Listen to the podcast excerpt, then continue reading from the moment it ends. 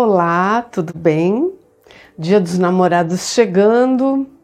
É bastante propício para falar de amor. Pois é. Existem três tipos de amor e eu vou falar deles aqui. Com certeza você vive ou já viveu algum deles. Um dos tipos de amor, ele é o amor de mentes reativas.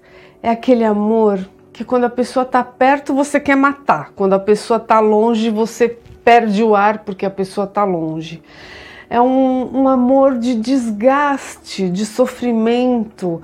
Você deseja, mas você não tolera estar perto. E, nossa, é um amor de mentes reativas. A mente reativa é uma coisa ilógica, irracional. E ela só traz dor. E muitos e muitos amores são baseados na mente reativa, eles não prosperam. O outro tipo de amor é o amor do desejo sexual, ele é a seleção sexual, aquele amor louco, ensandecido, tórrido, é um magnetismo, um tesão sem fim, tudo gira em torno do sexo, o sexo é bom, só que não resiste à rotina. Esse amor não dura. Ele vende literatura barata, mas não dura. E o outro tipo de amor, que é o melhor, o mais saudável, o que realmente prospera, é um amor onde você admira a pessoa que está ao seu lado, você admira este ser e você tem afeto e você deseja o melhor para essa pessoa e, e essa pessoa também deseja o melhor para você.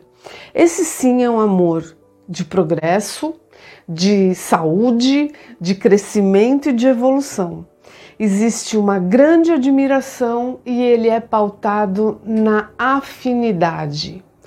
É, gostam das mesmas coisas, pensam de maneira muito próxima, não há conflito ou atrito, só construção e evolução. Este é o amor, admiração e afinidade. Bom, já dá para você imaginar o que, que você pode fazer aí na sua vida afetiva, ok? Boa sorte! Eu vou falar a respeito de como criar uma relação saudável. É possível. Na época dos meus avós, se dizia que casamento era uma questão de sorte. Era um tiro no escuro, né? As pessoas casavam praticamente sem se conhecer. Não digo que hoje isso não aconteça, mas antigamente muito mais frequente era você casar com uma pessoa da qual você conhecia apenas o verniz social. E hoje em dia, com mais conhecimento, mais experiência, a gente sabe que existe o verniz social e existe também o lado verdadeiro, né, da pessoa que é com quem você vai conviver se vier a casar.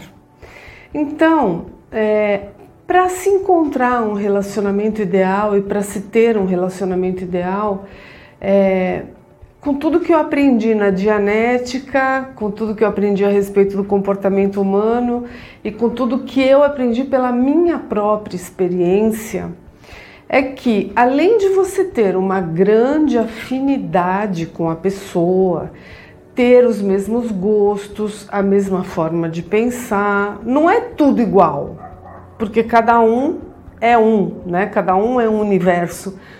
Mas ter um jeito de se comportar parecido, ter ideia do que é real para a pessoa e é real para você também.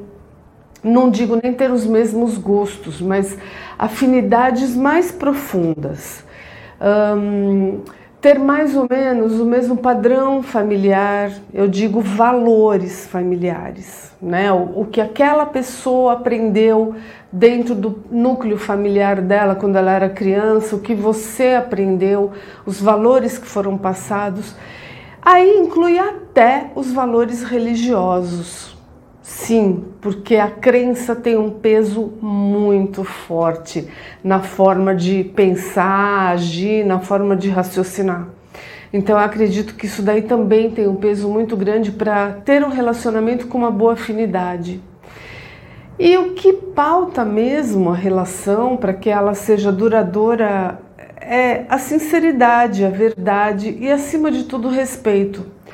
Porque o nervosismo existe, os dias ruins existem, o dia do sexo bom também existe, mas a rotina tem que ter gentileza. Gentileza gera gentileza, respeito gera respeito. Se você não respeita o outro, como é que você quer ser respeitado?